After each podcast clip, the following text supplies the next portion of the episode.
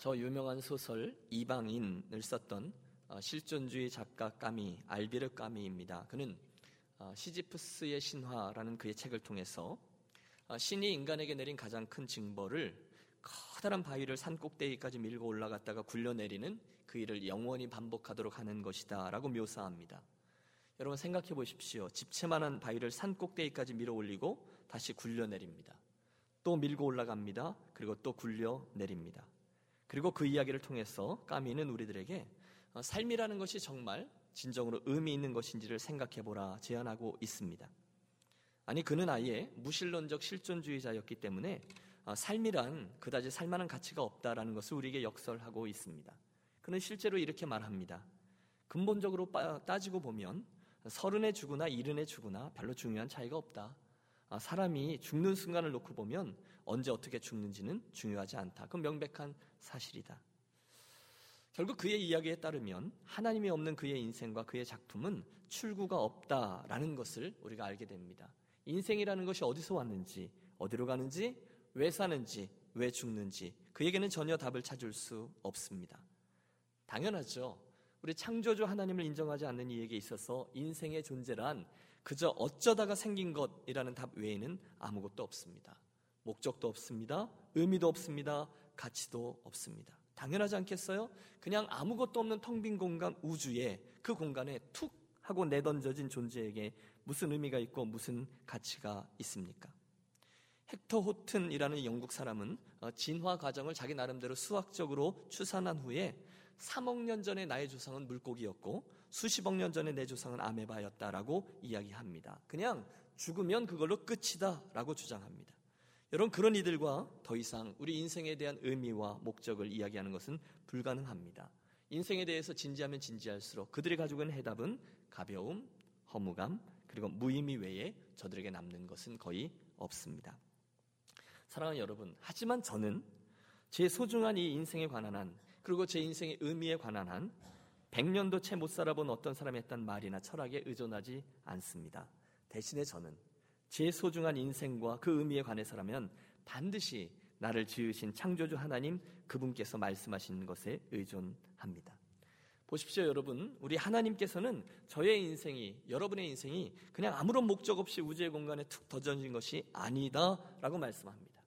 오히려 당신은 저의 형질이 지어지기도 전에, 나의 형질이 모태에 조성되기도 전에 이미 나를 아셨고요, 나를 주목하셨고요, 나를 당신의 목적을 담아서 창조하셨다라고 말씀하십니다. 거기서부터 시작하여 나는 내가 누군지, 어디에서 왔고 어디로 가고 있으며 어디쯤 달려가고 있는지를 인식합니다. 맞아요. 저는 제 인생의 가장 중요한 이 질문들을 다른 누군가가 아니라, 어떤 이의 책이 아니라 주인 대신 하나님께 던지고 그분에게로부터 인생의 답을 찾습니다. 그래서 오늘 저는 이 설교를 주인 대신 하나님께서 야고보서 사 장을 통해서 던지신 질문에서 시작하려 합니다. 하나님 말씀하세요. 너의 생명이 무엇이냐? 그리고 바로 말씀하시죠. 너희는 잠깐 보이다가 사라지는 안개니라. 안개? 안개라고요? 그냥 아침에 잠깐 꼈다가 해가 돋는 순간에 흔적도 없이 사라져버리는 그 안개를 말씀하시는 건가요? 예, 그렇습니다. 제 인생이, 여러분의 인생이 그 정도 가치밖에 되지 않는다는 말씀입니다. 그래서 어떻게 들으면 굉장히 서운한 말씀입니다. 참 덧없는 게 우리의 인생 맞아요. 그러나 아십니까? 우리의 인생의 본질을 정확하게 직시하게 하는 하나님의 이 질문 속에는 우리들의 인생이 안개처럼 매우, 매우 제한된 것이긴 하지만, 만일 우리가 영원하신 하나님 그분과 관계를 맺으면 전혀 다른 차원의 존재로 변화된다는 약속이 함께 담겨 있습니다. 저와 여러분의 인생이 별것 아닌 작은 것이긴 하지만 만일 우리가 영원하신 하나님 그분과의 관계 속으로 들어가면 그때부터 우리는 영생하신 하나님 그분의 시간과 공간에 참여하며 그분의 친구가 되며 그분의 역사 속에 히스토리 메이커로 참여하게 된다는 것입니다. 할렐루야! 인생은 나그네 길, 다 같이 어디서 왔다가 어디로 가는가.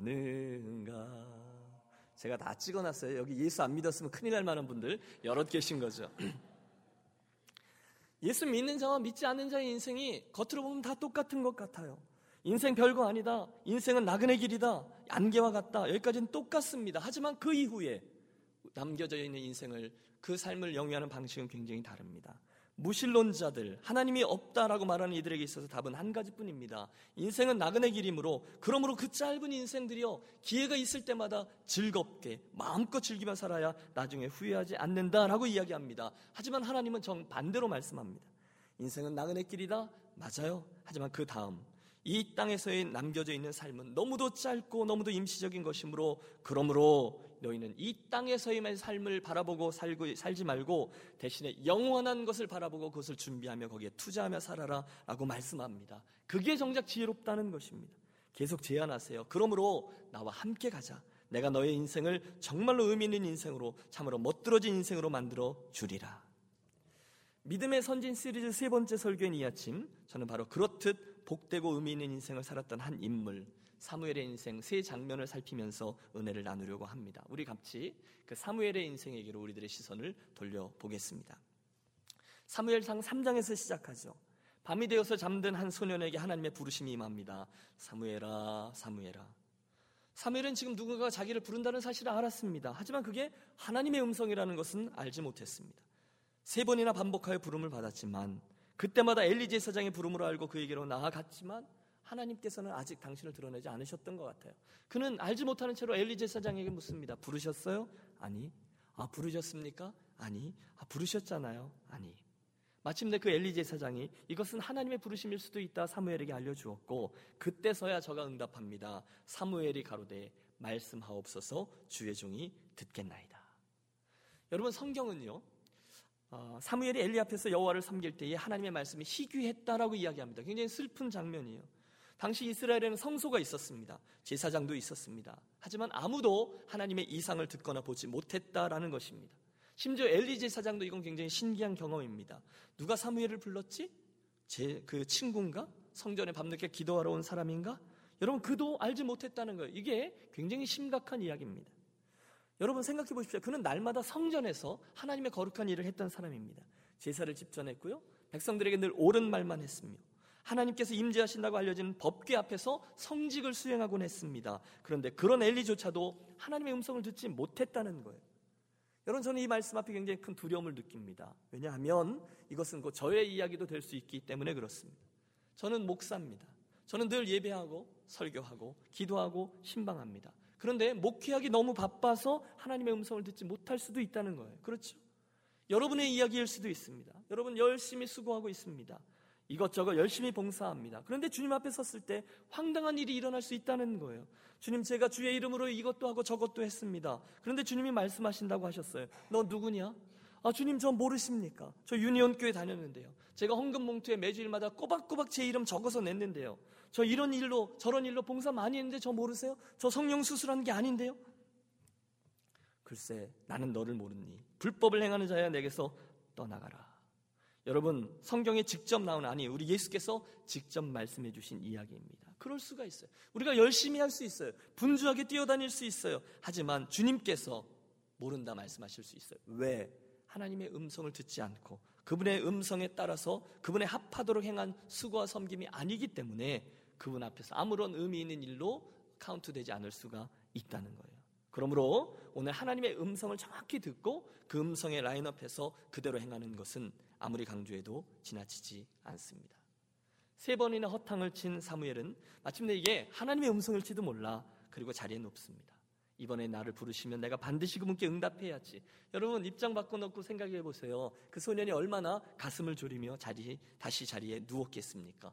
이윽고 기다렸던 주의 음성이 들려지죠. 사무엘아, 여호와여 주의 종이 듣겠나이다. 하나님, 저 여기 있습니다. 제가 들을 준비가 되었으니 말씀하옵소서. 여러분, 우리가 그런 경험을 했다고 한번 생각해보세요. 기도하고 계시는데 여러분께서 하나님 아버지 또는 주여 그분을 불렀는데 정말로 그분의 음성이 들렸다고 생각해보세요. 사랑하는 아들아. 여러분, 그때 우리가 얼마나 기쁘고 또 얼마나 놀라워 하겠습니까? 거기에 누가 그랬다잖아요. 하나님, 하나님, 하도 간절히 며칠간 졸라대며 불러대서 하나님께서 견디시다 못해서 왜? 그랬더니 그 사람이 진짜네? 그리고 놀라 죽어버렸대지 않습니까? 얼마나 하나님의 음성이 그의 인생에 들려지지 않았으면, 얼마나 낯설면, 우리가 얼마나 그분의 응답을 기대하지 않고 그분의 이름을 불러대면 그런 이야기가 나왔겠어요. 여러분, 저와 여러분은 그리스도인으로서 늘 그분의 음성을 듣기를 원하는 인생을 산다라고 저는 믿습니다. 그런데 여러분 정말이세요? 정말로 여러분 하나님 음성 듣기를 소원하십니까? 정말로 기대하면서 그분의 이름을 부르고 계십니까? 여러분 내가 무엇을 말씀드리는지, 내가 뭘 아멘하는지를 분명히 생각하고 대답해 보십시오. 여러분 잘 생각해 보세요. 내가 하나님께 주님 하고 그분의 이름을 부를 때 정말로 그분께서 나에게 음성으로 대답해 줄 것을, 정말로 그분이 응답해 줄 것을 기대하면서 기도하고 계시냐 이것입니다. 솔직히 우리는 그러지 않을 때가 참 많아요. 오늘처럼 복잡한 세상에서 하나님이 뭘 특별히 내게 말씀하시겠어? 그런 생각 많이 합니다. 기도해요. 하지만 기대하고 기도하지 않을 때가 있다는 거예요. 하나님의 뜻을 알려주십시오. 정말로 그렇게 기도하는데 정말 그걸 기대하고 기도하느냐, 이 도전입니다. 그러나 여러분 함께 기억하고 싶습니다. 하나님은 오늘도 우리에게 분명히 현재형으로 말씀하고 계시는 하나님이신 줄로 믿습니다. 그분은 특별한 사람에게만 말씀하지 않으세요. 그분은 누구에게나 저와 여러분에게 직접 말씀하십니다. 때로는 설교 통해서, 때로는 환경을 통해서, 때로는 하나님의 사람을 통해서, 때로는 불안한 나의 양심을 통해서, 기도를 통해서, 또는 불안한 또는 이러저러한 꿈을 통해서 오늘도 우리들에게 말씀하고 계십니다. 하지만 그 중에 그분의 말씀은, 그분의 현재형의 음성은 가장 보편적으로 이 성경 말씀을 통해서 들려진다라는 말씀을 강조하고 싶어요. 당신 안타까이 말씀하십니다. 사랑하는 아들아, 사랑하는 딸아, 너는 내 음성을, 너는 내 계시를 이미 가지고 있구나. 내가 너에게 주고자 하는 위로와 격려와 충고와 가야 될 길이 오늘 현재의 음성으로 내게 들려져 있는데, 또 오늘 그것이 내 것이 되어 있는데 너는 왜 그것을 덮어놓고 안 읽고 있느냐. 여러분 모르긴 몰라도 여러분의 집에는 대부분 성경이 한 두어 권, 그리고 많게는 대여섯 권의 성경이 있을 겁니다. 바로 하나님의 말씀, 나를 향한 하나님의 현재형의 그 음성 말입니다. 도대체 하나님의 뜻은 어디 있는 것입니까? 우리가 답답함을 토로할 때 하나님 주시는 음성이 바로 거기 있다는 거예요. 여러분 우리 얼마나 자주, 안타까운 일이죠, 이 하나님의 음성을 책꽂이에, 책상 위에, 침대 옆에 두고 짐짓 무시한 채로 살아가고 있습니까? 여러분 우리들 중에 얼마나 많은 사람들이 이 성경을 수면제로 사용하고 있습니까? 잠이 안 올 때는 성경이 최고야. 레위기 한 두어 장만 읽어봐. 바로 잠이 온다니까. 응? 여러분 물론 때때로 이 성경책이 불면증 치료에 효과가 있는 건 맞아요. 하지만 날마다 그렇다면 이건 우리들에게 문제가 있다는 거예요. 이 아침에 함께 기억합니다. 이 성경 말씀은 오늘 나에게 들려주시는 하나님의 음성이다라는 사실을 말입니다. 예, 목사님 동의합니다. 당연하죠. 성경은 하나님의 말씀 맞아요. 여러분 그 이야기를 하는 게 아닙니다. 제가 드리려는 말씀은 이것은 하나님의 말씀이다라는 데 동의하는 것을, 지적으로 동의하는 것, 그것을 의미하지 않고 오늘 내 삶에 들려지는 현재형의 하나님의 음성이다라는 것을 인정하자는 거예요. 나에게 주시는 말씀이 있다는 거예요. 오늘 우리는 사무엘이 하나님의 음성을 직접 들었기 때문에 와, 사무엘은 정말 특별했던 사람일 거야 라고 생각할 수 있습니다.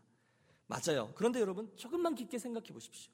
하나님께서 그 사무엘의 인생에 인생에 있어서 몇 번이나 그렇게 말씀하셨을까요? 백 번이요? 이백 번이요? 아닐걸요? 아마 하나님께서 직접 말씀하시는 것은 손으로 꼽을 정도였을 겁니다. 더 중요한 것이 있는데요, 그 사무엘에게는 오늘 저와 여러분이 가지고 있는 이 성경 말씀이 없었다는 거예요. 다시 말해 저와 여러분이 그날의 사무엘보다 하나님의 음성을 더 잘 들을 수 있기에 훨씬 더 유리한 위치를 차지하고 있다라는 거예요. 우리는 오늘 마음만 먹으면 언제든지 하나님의 음성을 직접 대면할 수가 있다는 거죠. 함께 기억하겠습니다. 만일 오늘 저와 여러분의 삶에 하나님의 말씀이 희귀하다면 그것은 바로 우리가 그 하나님의 음성 듣고자 하는 열망이 부족했고 실제로 내가 오늘 그 하나님의 음성을 듣기로 결정하지 않았기 때문이다라는 점이에요. 만약에 오늘 저와 여러분의 삶 중에 만약에 이러저러한 안개 낀 것과 같이 흐릿하고 허무하고 어떤 분들은 혼란스럽고 의미와 목적이 없이 흘러가는 것처럼 느끼신다면 틀림없습니다. 내가 그렇게 삶을 살기로 결정한 겁니다. 내가 그런 삶을, 그런 것이 되도록 내가 결정한 거예요. 이렇게 말씀드려 굉장히 죄송하지만 오늘 하나님의 음성에 관한 한 우리가 기대를 내려놓은 겁니다. 하나님의 나를 향한 음성이 속에 가득한데 한 장 한 장마다 저와 여러분을 돕고 싶고 격려하고 싶고 길을 알려주기 원하는 하나님의 음성이 가득한데 내가 이것을 외면하고 있는 거죠. 자, 이쯤 되면 여러분 오늘 왜 우리 유니온교회 주보 한가운데 성경 읽기표가 꽂혀 있는지를 여러분 눈치채셨을 것입니다. 우리가 지금까지 세 명의 믿음의 선진들을 만났습니다. 야곱을 통해서는 하나님과 친구가 되어 동행하는 인생에 대해서 배웠습니다.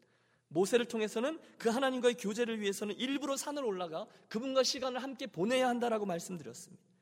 그리고 오늘 사무엘을 통해서 하나님께 붙들려서 사용되는 인생을 살기 위해서는 그분의 현재형의 음성을 우리가 들어야 한다는 것을 배우고 있습니다. 그러므로 이 아침에 저와 여러분이 또 한 번 새로운 출발선 앞에 섭시다라고 권면합니다. 마침 여러분 이번 주 수요일부터 그 어, 중요한 사순절기가 시작됩니다.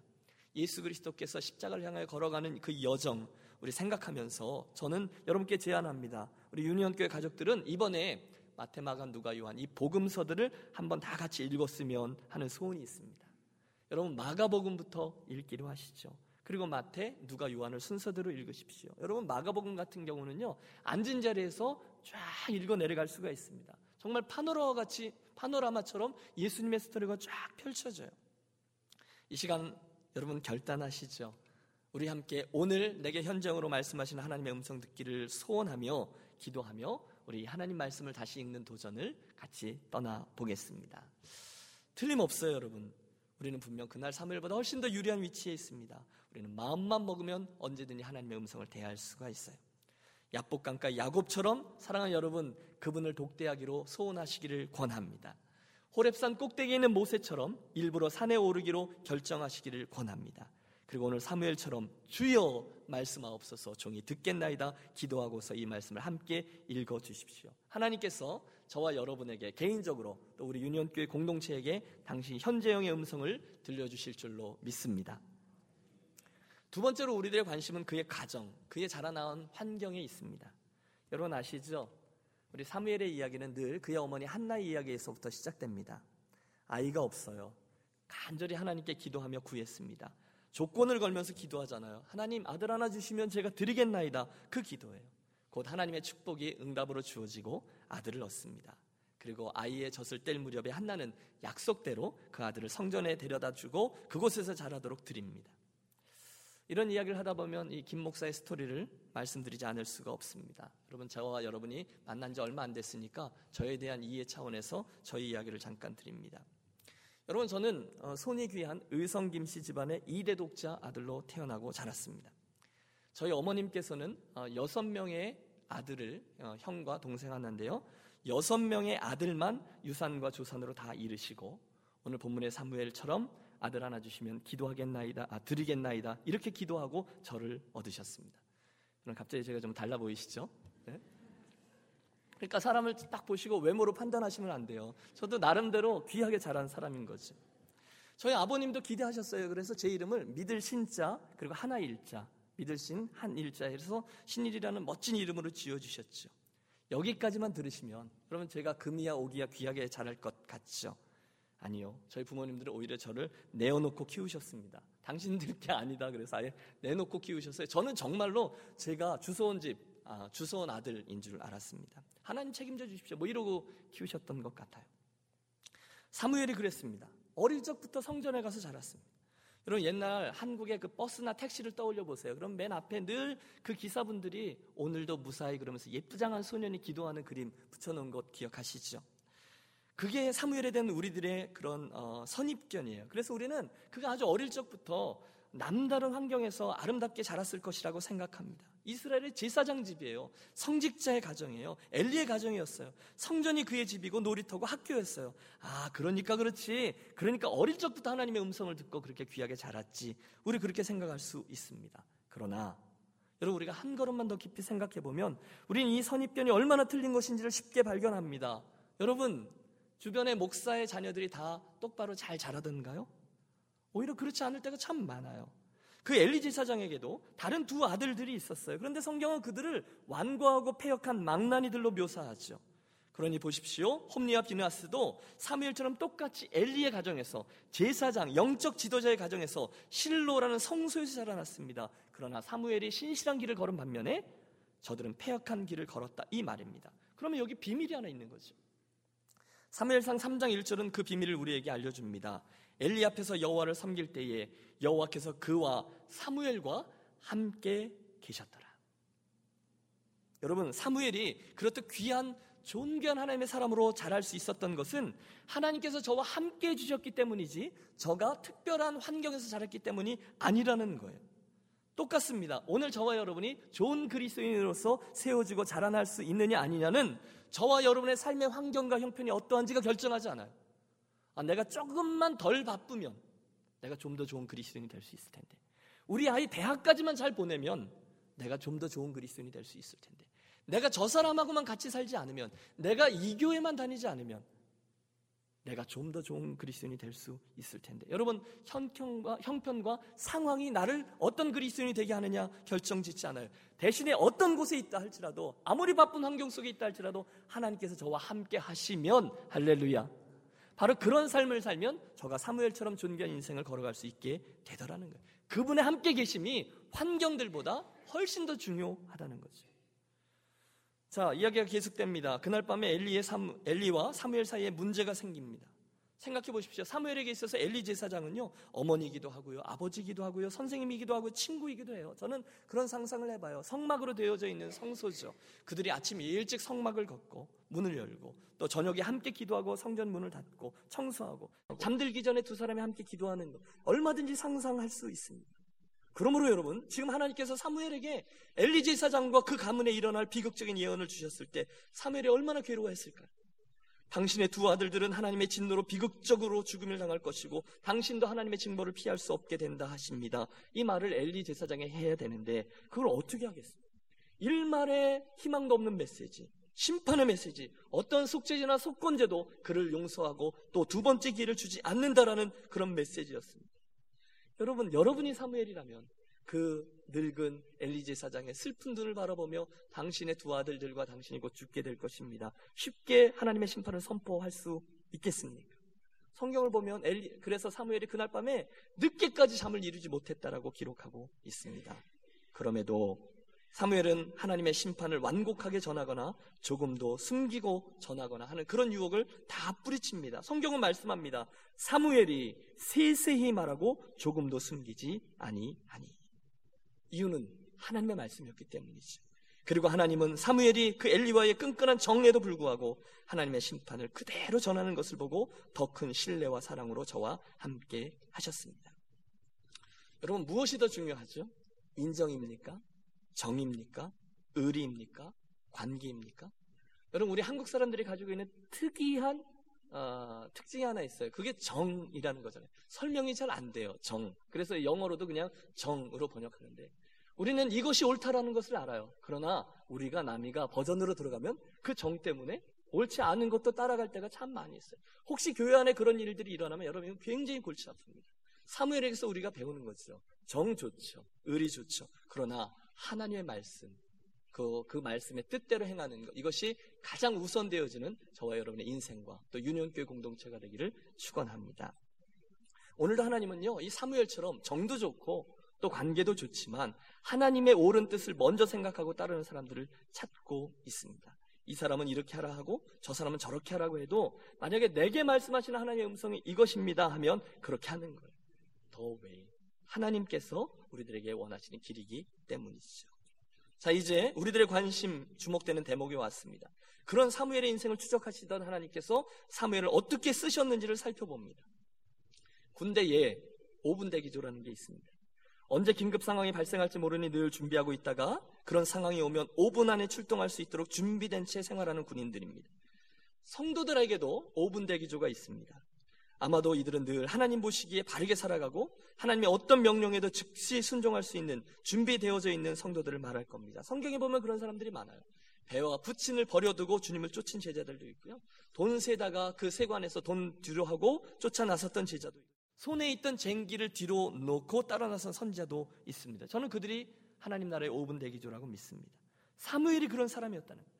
그는 그렇게 준비가 되어 있었어요. 그래서 하나님의 사인이 딱 떨어짐과 동시에 예! 하고 순종한 후에 그리로 움직입니다. 사사시대의 끝자락, 사무엘상 칠 장에는 이십 년간 블레셋의 지배를 받던 이스라엘이 그동안 자신들의 잘못을 회개하고 다시금 여호와께로 돌아가겠다 결심했던 때의 모습이 그려집니다. 여러분, 사사시대에 반복되던 지긋지긋한 사이클이 있잖아요. 그 중에 한, 한 마지막 순간에 그들이 아, 우리가 잘못했구나 하고 여호와께로 다시 돌이키던 그때예요. 그런데 여러분, 만약에 그때 저와 여러분이 그 이스라엘 백성이었다라고 생각해 보십시오. 무엇을 어떻게 행할 수 있겠습니까? 누구에게 갈 수 있습니까? 아, 하나님께로 돌이켜야죠. 맞아요. 그런데 문제가 하나 있습니다. 왜냐하면 이스라엘 백성들에게 성전이었던 실로는 오래전에 파괴되고 폐허가 되어 있습니다. 엘리 제사장은 죽은 지 오래입니다. 버려진 제단에는 잡초만 무성합니다. 설상가상으로 하나님의 법궤는 수년 동안 블레셋 사람들에게 빼앗긴 채 시간만 흘러가고 있습니다. 그러니 그 상황에서 아무도 도대체 어디서부터 시작해야 될지를 알지 못했다는 거예요. 과연 그때 그들은 어디에서 하나님의 음성을 다시 듣고 찾을 수 있을까요?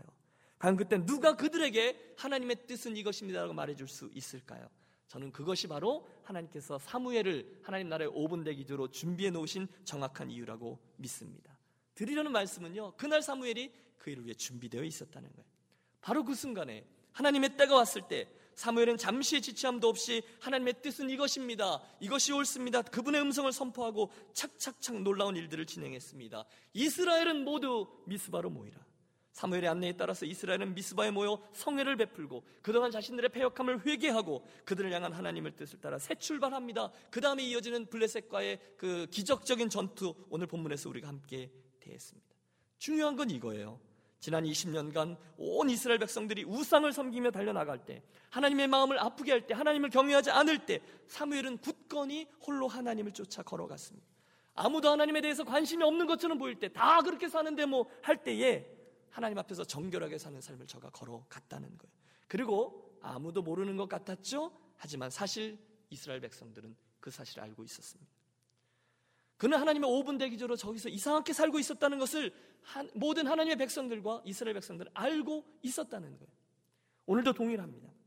하나님 오늘도 온 세상을 감찰하며 동일한 방식으로 당신의 오분대 기조를 찾습니다. 여호와의 눈은 온 땅을 두루 감찰하사 전심으로 자기에게 향하는 자들을 위하여 능력을 베푸시나니. 여러분, 저는 꿈을 꿉니다.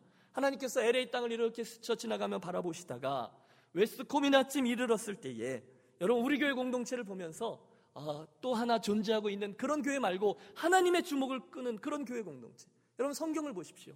가이사라에 고넬료라 이름하는 자가 있으니, 동방에 의인 욥이 있으니, 하나님께서 바라보시는 어떤 거점에 중요한 하나님의 인물들이 자리하고 있어요. 고넬료도 그랬고요, 음? 백부장도 그랬고요. 하나님의 눈을 깜짝 놀라게 하고 하나님의 주목을 이끄는 사람과 그런 공동체.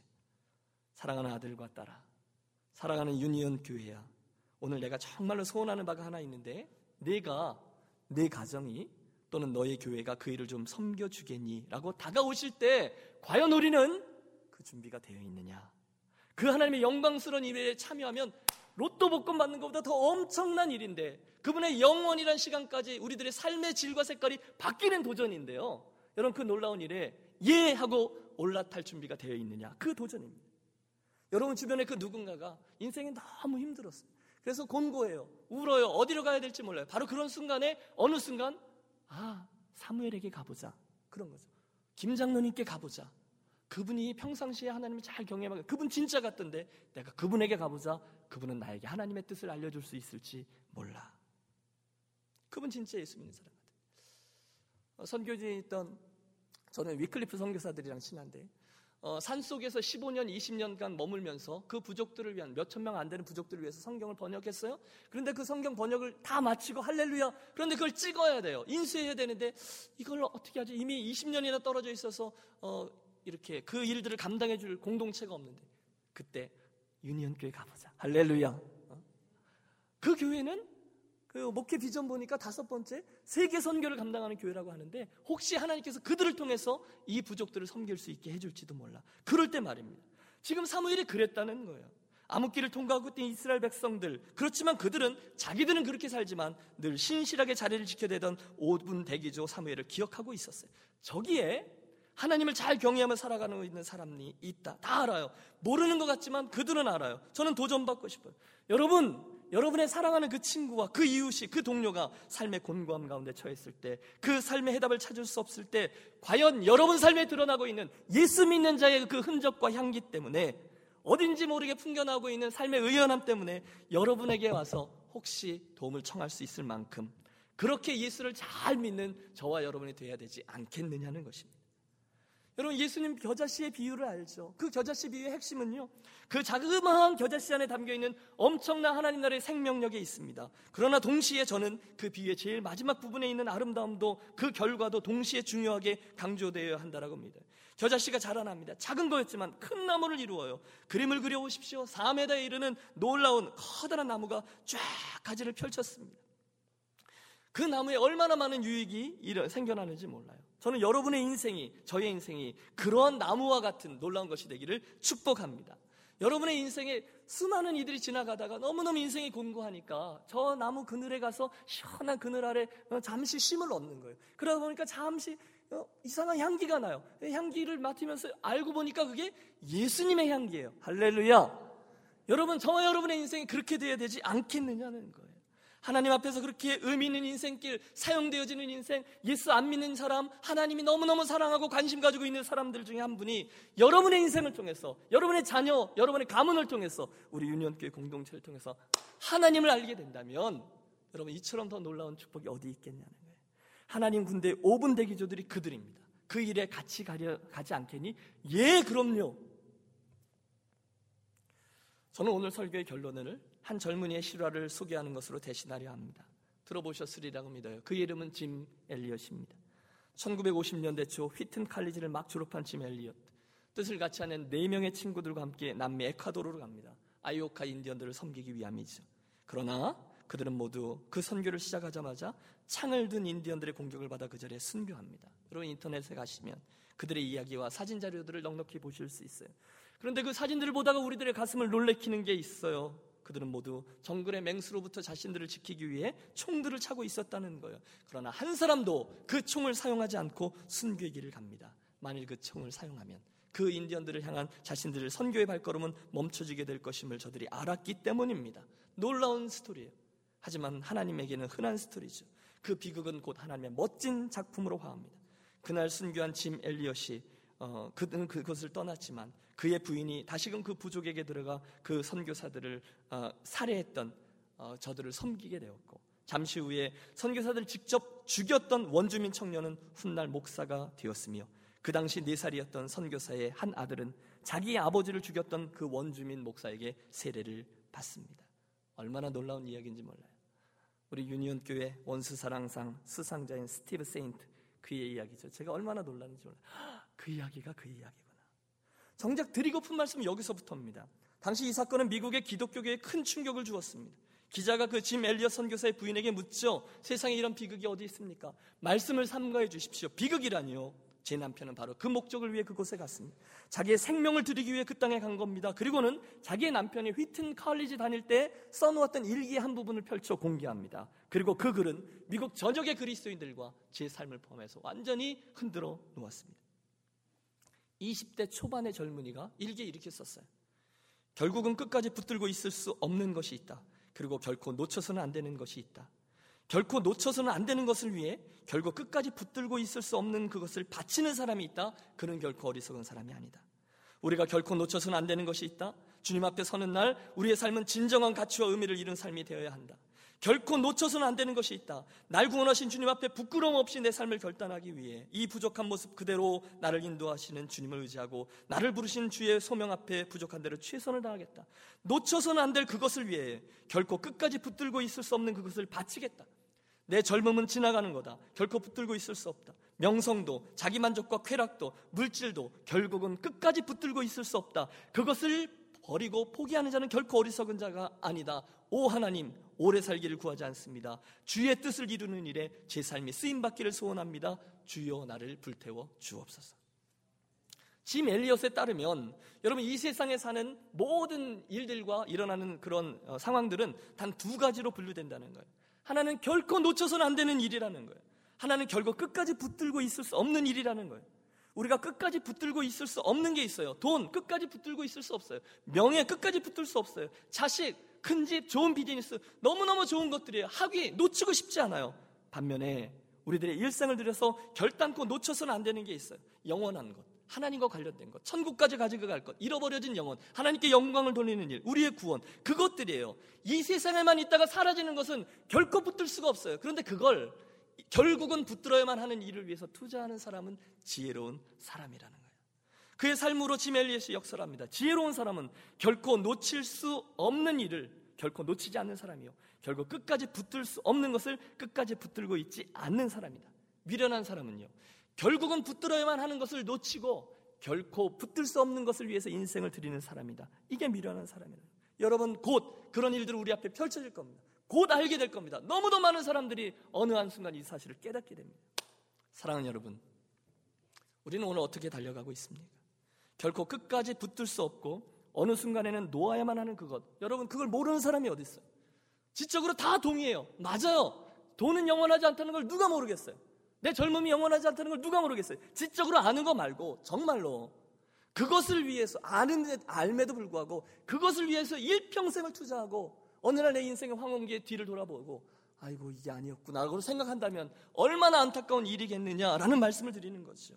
엘리엇은요, 생명도 젊음도 명예도 자기 만족과 쾌락도 물질은 결국 끝까지 붙들고 있을 수 없으며 언젠가는 놓아야 한다는 것을 잘 알고 있었어요. 그래서 영원한 주님의 뜻을 이루는 일에 자기의 남겨진 인생을 기꺼이 투자하기로 결단했습니다. 그는 지혜롭습니다. 그렇다면 과연 우리들의 인생도 여러분의 행보도 우리 공동체의 앞길도 그러해야 되지 않겠느냐는 거예요. 덜 중요한 것은 좀 놓고 가장 중요한 그 가치를 붙들고 그 싸움을 하자는 거죠. 오늘 우리는 세 번째 믿음의 선진 사무엘을 살피면서 하나님의 오 분 대기조로 살아가는 인생이 어떤 것인지를 살펴보았습니다. 바라기는 이 말씀을 나누던 중에 저와 여러분에게 그런 선한 욕심들이 용솟음치게 되어지기를 소원합니다. 제한된 우리들의 인생, 하지만 영원이라는 하나님의 시간과 존재와 그 방향에 참여할 수 있다는 것은 엄청난 축복이에요. 물론 아무나 하나님 데려가지 않으세요. 그러나 다행인 것은 그 모집 인원이 제한되어 있지 않다는 겁니다. 아니, 오늘도 하나님은 그런 자들을 찾고 계십니다. 자, 이제 제가 하나님의 그 긴 히스토리 가운데 당신의 오 분 대기조로 참여했던 이들을 호명하겠습니다. 가상의 수첩을 여러분들께 드릴 테니 그들의 이름을 받아 적어보십시오. 아브라함, 받아 적으세요. 이삭, 야곱, 모세, 여호수아, 기드온, 사무엘, 짐 엘리엇, 그리고 그 다음에 과연 하나님의 그 놀라운 명단에 참여하기를 원하는 선한 욕심을 담아서 천천히 여러분의 이름을 써내려 가십시오. 김신일. 아버지, 제가, 저의 가정이, 그리고 우리 유니온교회 공동체가 그런 사람 되고 그런 가문 되고 그런 공동체로 살아가기를 간절히 소원합니다. 기도하겠습니다.